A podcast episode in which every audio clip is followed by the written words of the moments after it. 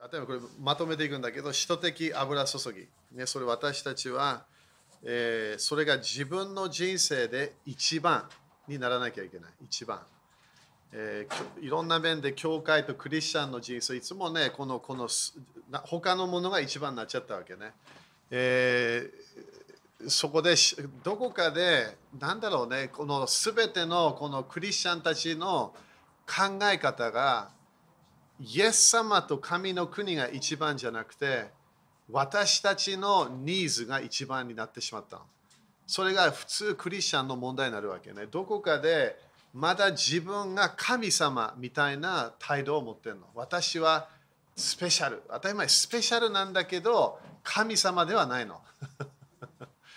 自分のいろんなこう自分のいろんな必要なものあるけどそれが一番になっちゃうわけね。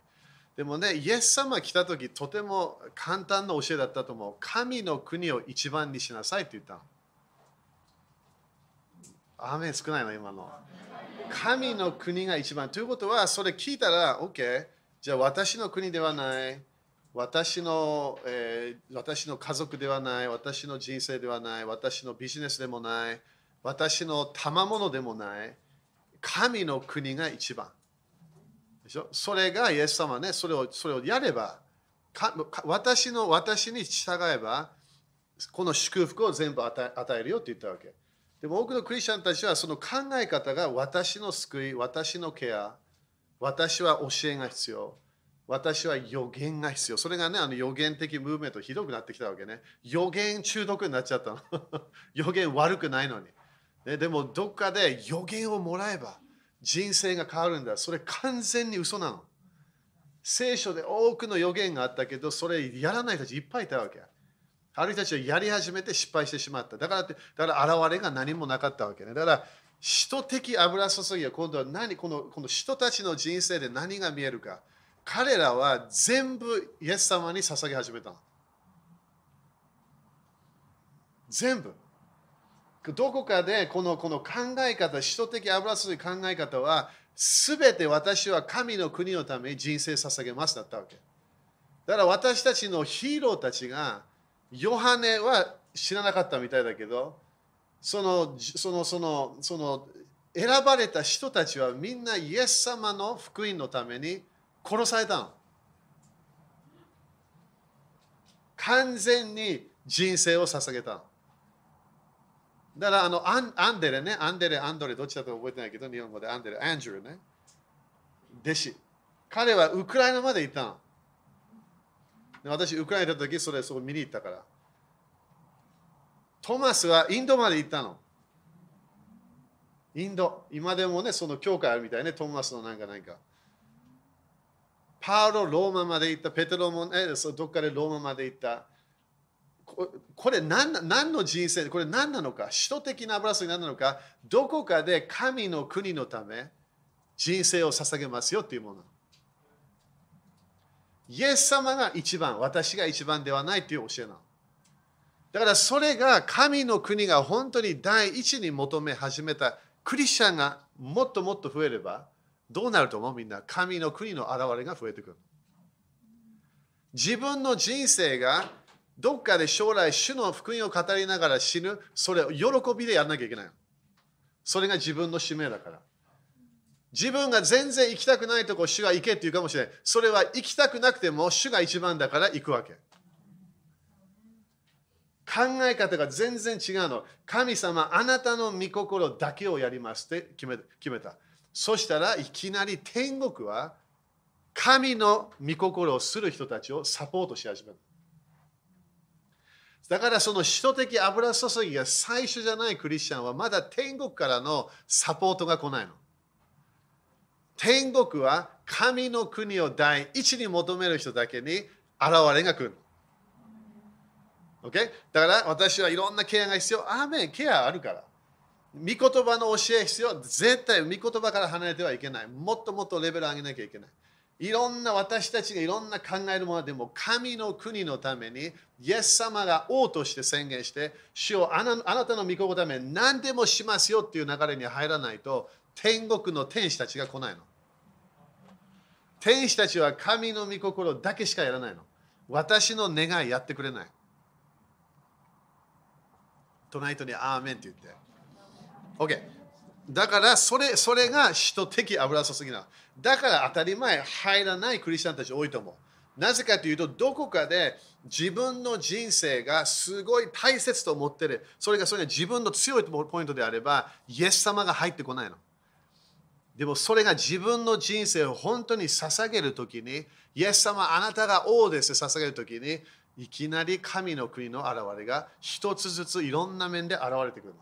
精霊様の油注ぎが来始めるわけ。アメン ?OK。そしたら、人の働き2章を見ていきましょう。これ今日12のポイント早く言うからね。後で自分自分の家に帰って、まあ、どっか住んでるとこね、マンションか分かんないけど どっか、そこであのチェックしてみて、これ。Okay? 人の働き2章。これもね、みんな2章はよくペンテコステのね、あれ話できる。それも天国が現れたんだよね。あのみんな面白いでイエス様のよみがえりを500人以上見たけど、みんな待ってなかったの。ね、なんかあったんだろうね。待ってなさいってイエス様言ったのに。500人以上に現れたんだよ、イエス様。みんな今日もね、イエス様が自分の部屋に入ってきて現れた。そしてイエス様がね、あの、あの、あの、あのこのエルサレム、このこのロケーションで待っててね、待つと思うんだけどね。でも、イエス様のその時、待つ人たちがいなかったみたい。そんなにいなかったの。でもそこで120人ぐらいって書いてあるわけね。他の人たちどこ行ったわけ？何をしてたのか。それ、イエス様のこの次のイベントがもうすぐ目の前にあったけど、それをそれを受けるチャンスがなだから聖書にも載ってないわけ、その人たちが。でも、よみがえりを見たの。イエス様が特別現れてくれたわけ。そしてそこで彼らが現れて、そして何が現れて待った待ってた人たちは天国からの精霊様のパワーを受けた。私たちのこの有名な人の畑2章の現れを経験したの。他の人たち経験しなかったのあれ。それ待ってた人たちが、やっこの人たち時間を捧げた、ビジネスの時間も捧げたはず。何やって分かんない。具体的に書いてないから。でもどこかで彼らは待っている状態。何かが天国から来るまで待ってた。そして現れが来た。そしてそこでエルサレムの教会というものが生まれよう生まれたようなものね。じゃここで2章の42から見ていこう。これ後でね、これまだ読んでない人、最初から読んでもいいと思う。人の時2章の、えー、まあ41から読もうかな。ペテロがメッセージをした。ね、そしてそこで、例えば人たちがね、みんなあのそこにいたわけね。そして40に彼らはいつも人たちの、あ、ごめん、41、彼の言葉を受けた人々はバプテスマを受けた。これ洗礼ね、洗礼。そしてその日3000人ほどが仲間に加えたから3000人ぐらいの人たちが仲間に入ってたということは彼らのこの教えてた流れに入ったイエス様が主だ。イエス様のよみがえりを信じる流れに入ったということね。Okay、そしてここでこれみんな早く書いてね。これも他の教えみんな習いたいのであの本もあるのはあるからね、首都的センターがある、首都的教会がある、そしてその2つ、ね、それが首都のたきで見えるから、エルサレムはどこかで首都的センターになったの。首都的教会だけじゃなくて、首都的教会はその教会の中でこの教教教えてるような首都的油注ぎが流れてるの。いやでも首都的センターはその一つの教会だけではない、それそれか違うロケーションに行き始める。だからエルサレムが最初見えるんだよね、エルサレム。そして、人のたき13章でアンテオケが首都的センターにまだなった。そこからパウロ、えー、バルナバとかがね、そこから出ていった。だから私たちの昔の考えでは宣教師というタイトル。その考えだから宣教師をよく送る教会がエルサレムと、えー、そのそのアンテオケだったわけ。人の働きだけではだよ。他のとこもあったのはあったけど、でもここで最初のこの首都的、人たちがスタートした教会みたいなやつね。そこで首都的油注ぎが最初だった。なんで、みんな12人のタイトルは人たちだったの。Okay? そしてみんなが読んでる人たちの働き、本当に人たちの働きなの。牧師ではない、預言者ではない、イエス様がスタートしたものは神の国を持ってきたの、イエス様は。神の国を持ってきたの。だから神の国が近づいた。あのギリシャ語は神の国が目の前にあるよっていう教えだったわけ。その前の人たちは教えてなかったの、それ。バプテスマのヨハネも教え始めた。彼ちょっとだけ分かってたわけ。メシアが来るって分かってたから。でもイエス様、メシアが来たのみんな。アメンメッセージが神の国が近づいた。そして本当にイエス様は神の国を持ってきたの。そしてそこで現れが見えてくる。これが最初の私たちが聖書で見える使徒的油注ぎが一番である教会。どのような人たちになってくるのか。Okay、まず一番。で、これ42節から見ていくね。これちょっと早くやるけど、彼らはいつも人たちの教えを守り、交わりを持ち、パンを裂き、祈りをしていた。だからまず一番ね、ここで何をしたか、人たちの教えを守っていた。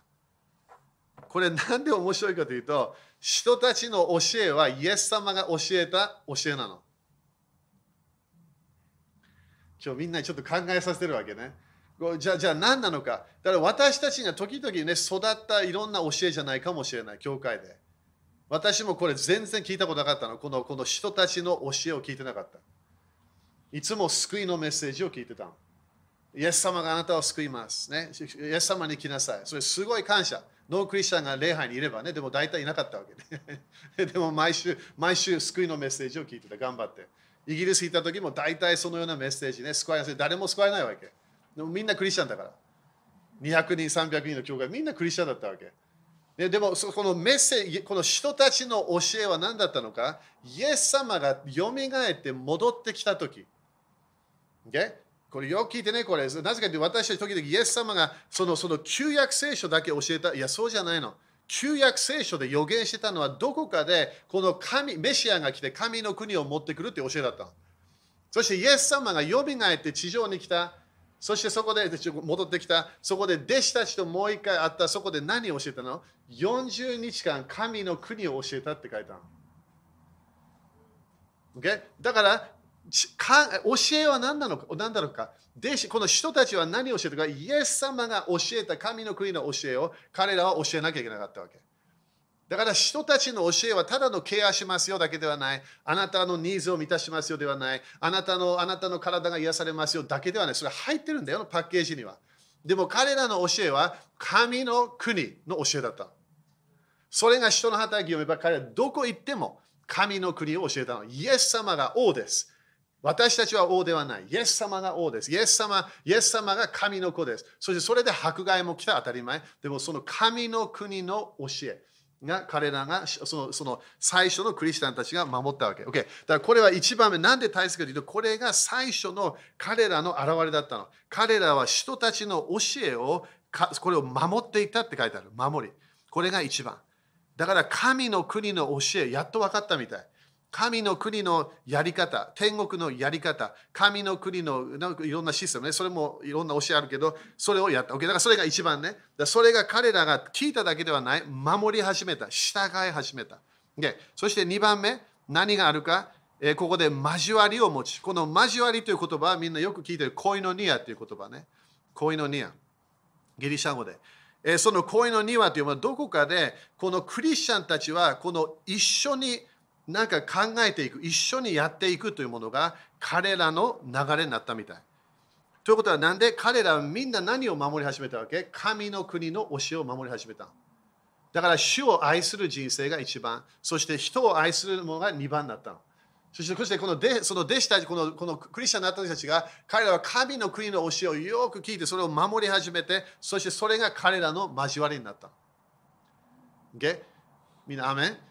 なんでこれ大切かというと、私たちはこのもっと神の国、イエス様の教え、神の国の教えが分かってくれば、私たちは本当にクリスチャンみんなイエス様の流れに入るから。いきなりこの人間同士の頑張りましょうというのは止まるから。いきなりね、私たちのフォーカスがイエス様になってくるフォーカスが神の国の現れ。イエス様のため何ができるか。自分の人生、それそれが彼らの交わりになった。だからそれが2番目ね。3番目は何？次書いてあるけど、そこで彼らはパンを裂いた。これ、パンを裂いた。当たり前食事をしたっていう考えもあるんだけど、これは生産式みたいなイメージね。これも新しい契約では私たちがよくやる生産式じゃないんだけど、あのよく食事をしながら、えー、やってたわけね。それも歴史いろんなところ書いてあるけど、だからこれは何？彼らはイエス様の知識のパワーを信じてたの。それが3番目。だからこれがみんな後で家帰った時チェックしてみて、一滴油すが入ってれば、これ全部自分の中で入る入ってるから。まだ入ってなければ早めに入った方がいい。一滴油注ぎ。1番目、この人たちの教え、神の国。この2番目、神の国に入っている人たちがいきなり一緒に動き始めた。3番目、イエス様の知識を信じ始めた。ということは勝利の人生があるということね。そして4番目、ここで何て書いてある？祈りをしていた。祈りをしていた。だから4番目、首都的油注ぎは神の国の流れでの祈りがスタートするの。宗教の祈りの反対。みんなみんな知ってるよね？すべての宗教は何をしますか？祈るから。祈りをすぐ、ある宗教すごい祈る。ね、でも、でも、イエス様の祈り方全然違かったの。神の国の祈り方。で、それを彼らが入っていったわけ。だから楽しかったわけね。なんで、今度は主の臨在の中中でやる流れ入ったから。だから、使徒的油注ぎは、この神の国の中である信仰と刑事の油注ぎで入っている祈りに入るで。そして5番目、えー、5番目が、えー、次で、ここで43、すべての人に恐れが生じ、すべての人に恐れが生じ。だから5番目は何？主への恐れ。これがね、そんなこの頃教えないんだよね、主への恐れ。あのみんなね、主を恐れてたら何も恐れがなくなるから。恐れがはっきり言って消えちゃう。主が主を恐れていれば。例えばこれ清い恐れね。ででもこれなんで大切かというと、どっかで首都的油注ぎが入ってきた教会は、主への清い恐れがあるみたい。人の働き5章を見てくれる ?5 章の11。みんな感謝？ちょっと早いけどね、あの全部入れたいからポイント。5章の11。そして教会全体とこのことを聞いたすべての人たちに大きな恐れが生じたということは何かがスタートした、生まれた。何の恐れ？主への恐れ。なんでなんで主への恐れがスタートしたわけ？主の働きが見えてきたから。主の臨在、主の栄光、主のパワーが流れ始めたから、主への清い恐れがスタートした。だから、首都的油注ぎの流れに入っているクリスチャンは、主への清い恐れがあるの。Okay、そして戻って、人の時2章。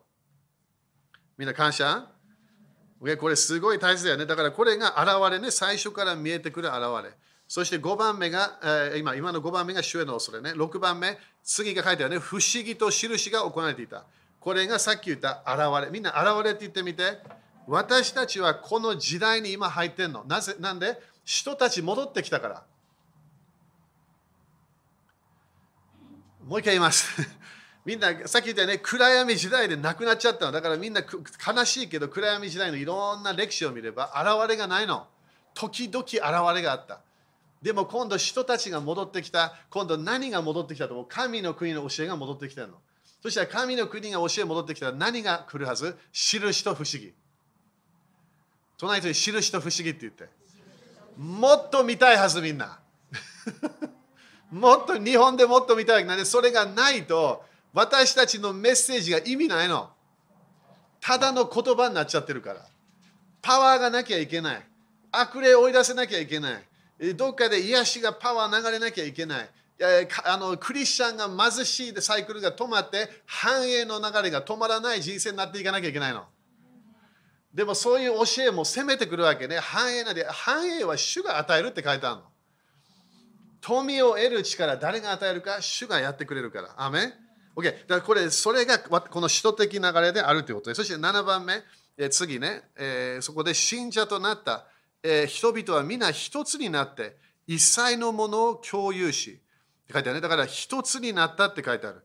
だからこれは7番ね、どっかで一つになる、えー、計画が、あの目的が大体同じ、そしてマインドが同じ。ということは、フォーカスしているものが一つになったわけ。それは何？神の国を求めましょう。神の国をの現れを求めましょう。それが自分の現れあの人生になるわけね。そのその流れが。だからそれが彼らも一つになった。だからかこれみんな理解してね、これまだいろんな教会なかったからね、この時。これが最初のピュアな現れ。後でいろんなまだ問題が見えてくるわけ、人の働き見れば。でもここでピュアなものがあるの。みんな、神の国、イエス様が一番、イエス様が教えた。そして人たちの教え、それを彼らが、彼らはその流れに入ってたわけ。でそしてそこで、その印と不思議だけではない、一つになった目的。みんなね、今日ね、これ聞いて目的がなければ早めに首都的な中に入った方がいい。理由がない。自分の生きてる理由があるわけ、今日。なんでこの時に生まれたか分かる。なんで今日朝死ななかったか。それが理由があるわけ。神の国の流れが私たちの人生の目的なの。天国行くだけではない。将来天国が地上に来るから。イエス様が戻ってくるの。で私たちは神の国フォーカスになれば、自分のね、毎日のこの朝起きる時もすごい信仰で起き始めるから。アメン、okay、そして8番、えー、ここで何をした彼このこのどっかで使徒的油すが入ってきた。そして一つになって、一切のものを共有し、財産や所有物を売ってはそれぞれの必要に応じて皆に分配した。がここで何が起きたかというと、ここで与える心が活性化したの。与える心。これが8番ね、与える心。これも第2コリ、これ時間ないけどね、第2コリと8章の2節から何節で、後で読んでみて。この与える心は主の恵みだってパウロ教えるから。ということは、主の油注ぎが来たら、特に使徒的油注ぎが来たら、与える心が活性化する。だからみんなね、前ね、これ、これ、使徒的油注ぎ入る前の自分考えてみて、与えるのそんな与えたくなかったの。だから献金の時ちょっと静か。ね、だからみんな他のものみんななんか、あーめ、癒し、あーめ、よし、じゃあ献金の時ですみんな静まるわけ。これが使徒的油注ぎが来ると完全に全然違う。なんで全部主のものだっていう教えなの。自分の家、自分の車、自分の人生、自分のすべて。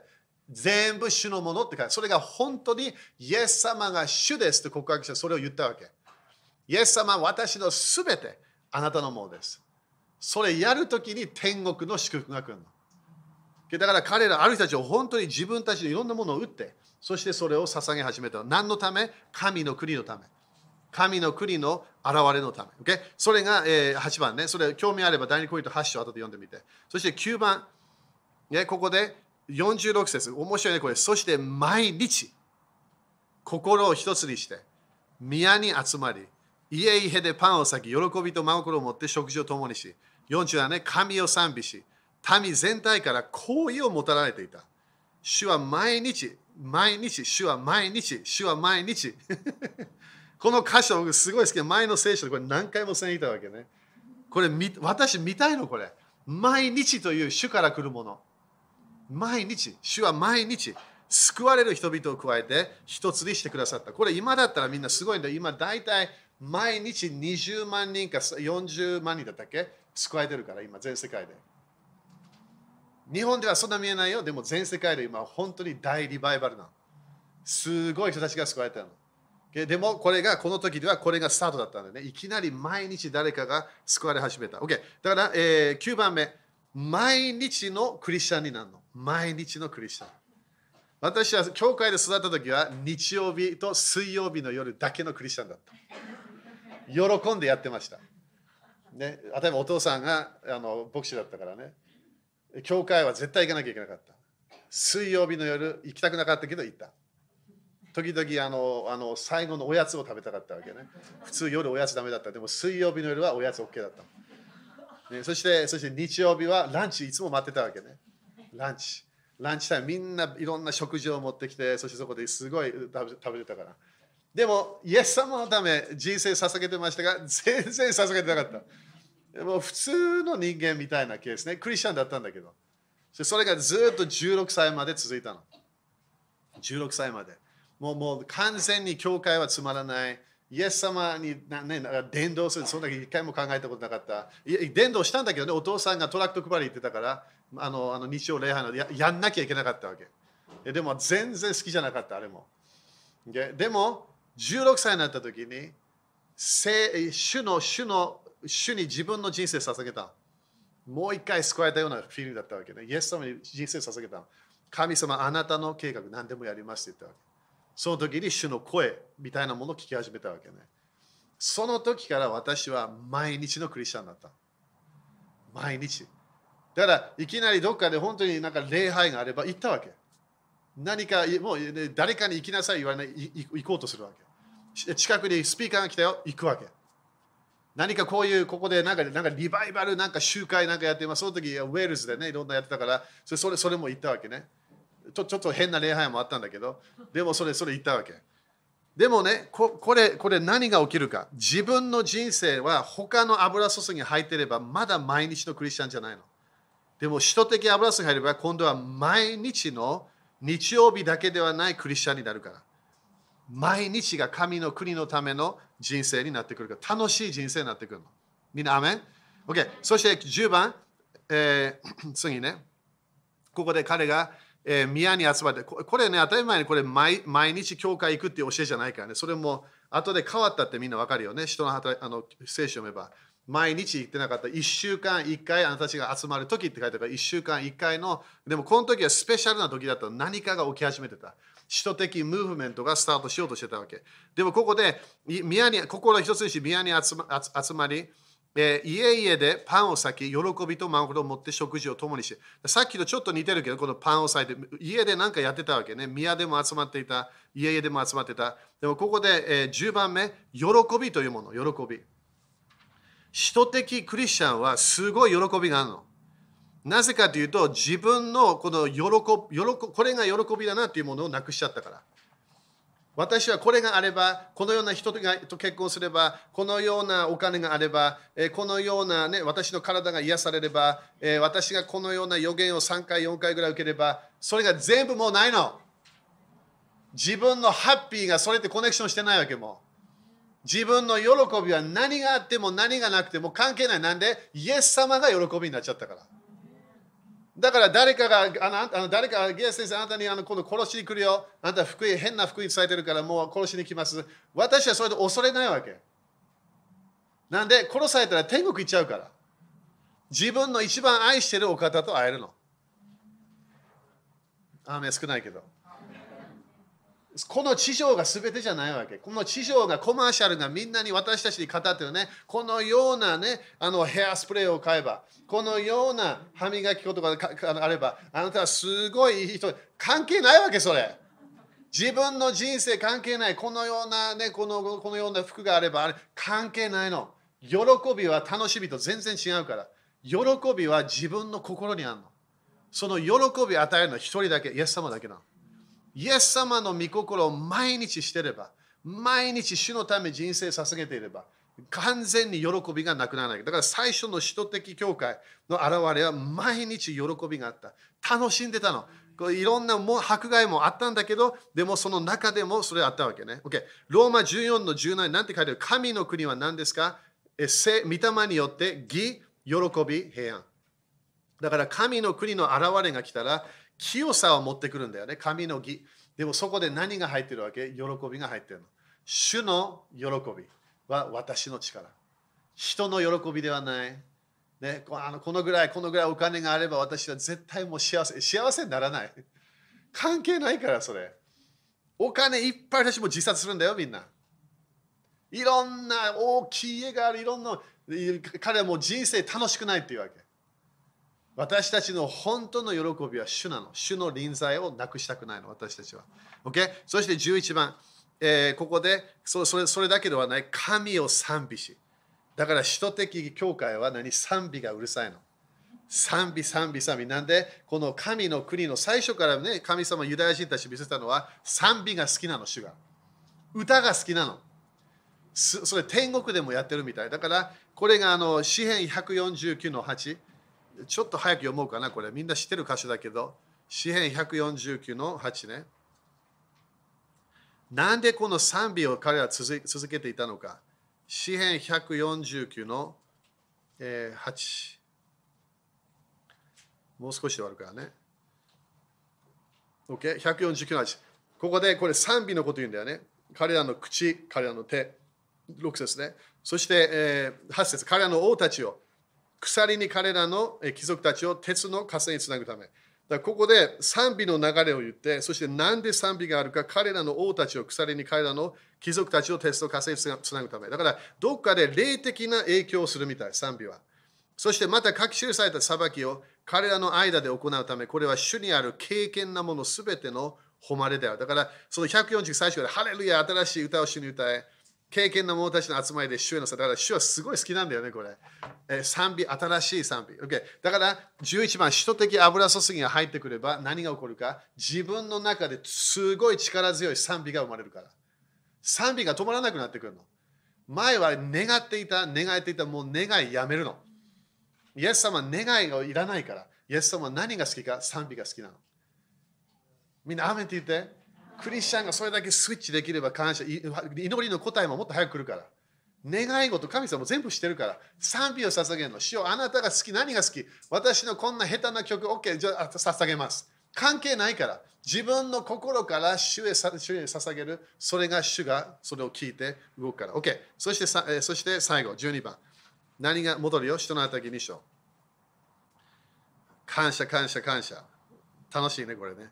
これが最初の現れだったわけね。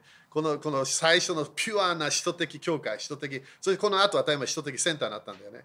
神を賛美し、民全体から好意をもたられていた。だから12番何？好意。好意が来るの。これも周りから好意が来たの。主の行為、私たちは絶対必要なの。行為ってみんなわかるかな？いきなり周りの人たちが入ろうとする。コネクションしようとする。迫害もあるんで当たり前、時々ね。でもここ最初のピュアだったものがあって、最初は行為が来てたの。主からの人からの行為。イエス様も主からの行為を受けながら、人から行為を受けながら成長したって書いてある。だから私たちはこれ何で大切かというと、私たちは周りの人たちが私たちの人生を見て欲しいなと思わなきゃいけない。なんでこのこのなんでなんで喜んでんだろうなんでなんで日曜日教会行くんだろう、ね、他のことできるのに。なんで？なんであれあなんでああいう悪い悪いことしない？わわなんであの人悪口言わないんだろう？なんでなんかすごいピュアな人。行為行為とそどこかで周りの人たちが私たちの流れに見てそれを入ってこようとするの。何か人間は何か待って何をみんなももも欲しいわけ？神の国が欲しいの。神の国みんな欲しいわけ。みんなの中で神の国を求めてるの。でもそれ知らないわけ。何を求めるか分かんないから。私たちは神の国を求める流れに入っていかなきゃいけない。アメン。だこれを12のねみ、みんな自分の祈りの時ね、主と考えてみて、この流れが入ってるか、油注ぎが活性化すれば、人的なもの、これが全部自分の中で活性化し始めるから。でも鍵は何？人的油注ぎは予言的油注ぎではない。伝道的油注ぎでもない。教える油注ぎでもない。ケアするようなものでもない。人的油注ぎは神の国のメッセージなの。神の国の現れ自分の人生で何か違う国からこの地上にまだないこの神の国からこの何かの国から何かが毎日来始めるの主が毎日彼らを救い誰かを救いに導いた毎日みんな言ってみて毎日だから祈りも面白くなるなんで今度毎日上から来るものを期待し始めるから上から来る天国この地上にまだないこの天国の流れから私たちに祝福が来始めるの。精霊様の賜物、いろんなものが来始めるの。それが私たちの毎日の喜び神の国が来ますように。神の御心が天で行われているように、私の人生でなりますよ。それが自分のパッションになるわけ。それがこの首都的油注ぎの表れ。OK、立ちましょう。ハレルヤ。ハレルヤ。みんな手を挙げましょう。ハレルヤ。みんなチャレンジ受けたかもしれない今日。私も一回そういうチャレンジ受けたメッセージ聞いた聞いたんだよね。みんなもうね、もう完全に一緒に人生捧げたかもしれない。それ感謝。毎日捧げましょう。みんなどっかでね、この、この、この、私たちがこれすごいなと思ってるこのこの地上の流れ止まるんだよ、どっかで。そして私たちはなんでこのために生きていたっていうから。なんでこれを求めていた神の国を求めなきゃいけない。天国のものを求めなきゃいけない。上から来る主の臨在から来る主のパワー、主の恵み、主の愛、主の許し、全部そそれが自分の楽しみになるの。そのために自分は何でもするって決めなきゃいけない。だからね、みんな私みたいに宣教師になる、それ何も言ってない。それが前はね、そういう考えたらどっか宣教師になるか牧師になるか、そうじゃないの。みんな自分の人生で与えられた人生があるから。でもだからといって神の国を求めないおかしいよね。みんな主の子供だから。私たちみんな同じなの。みんな主から油注ぎ5つもらえるの。全部その流れをもらえるわけ。私たちはそのために人生捧げなきゃいけない。ハレルヤ。いろんな現れを今まで見たかもしれない。でももっとあるから。神の国の現れ。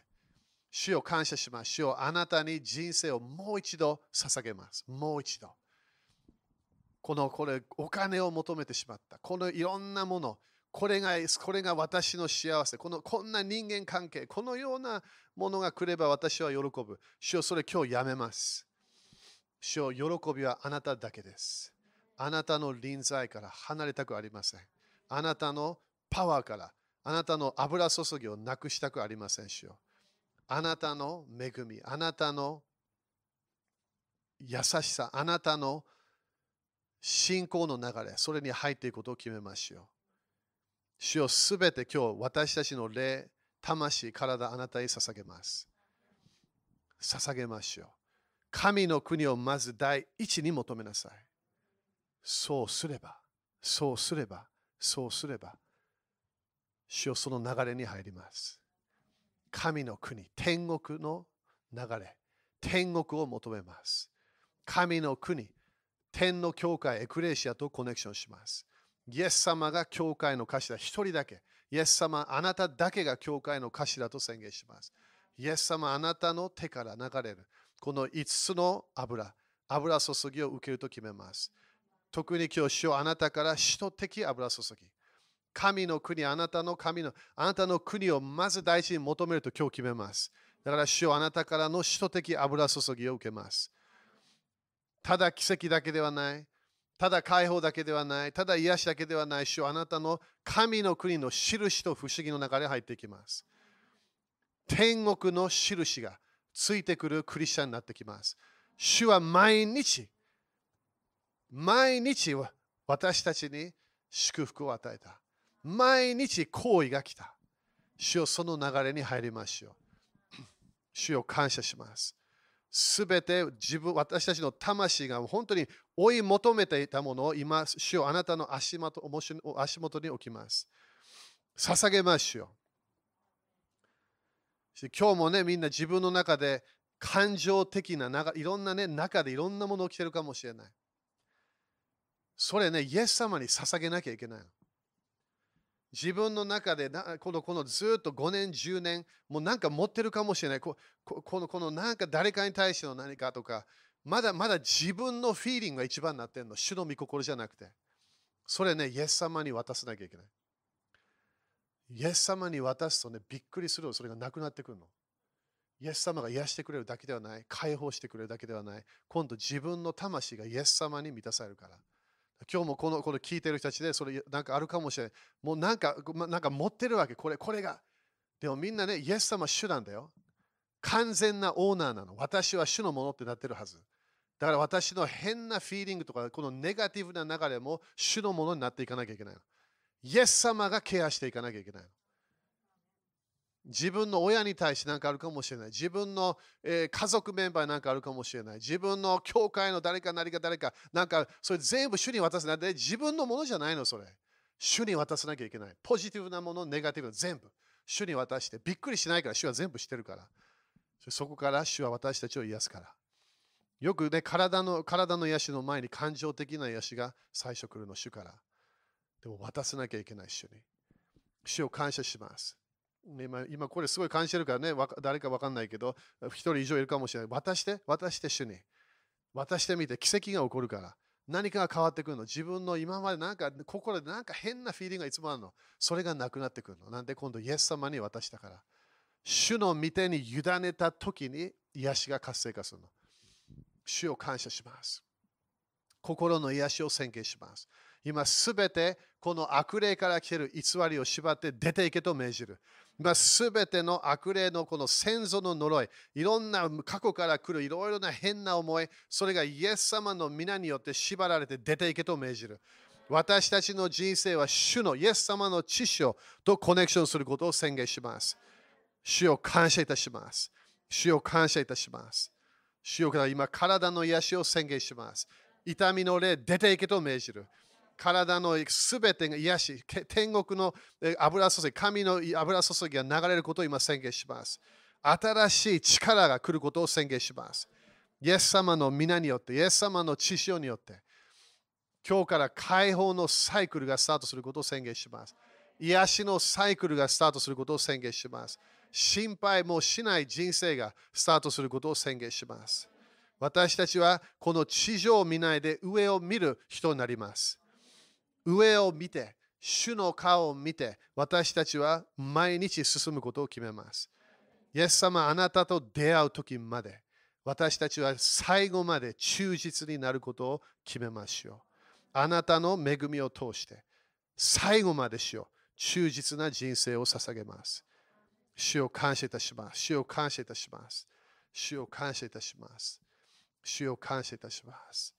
主を感謝いたします。主を感謝いたします。主を今、重荷が少しなくなっているケース、ちょっと経験していると思う。何かが、なんかね、この魂の重いなの、これ。中中でずっとなんか重いもの、それが今、主がそれ取ってるから。魂の繁栄、魂の癒し。重いものがなくなる。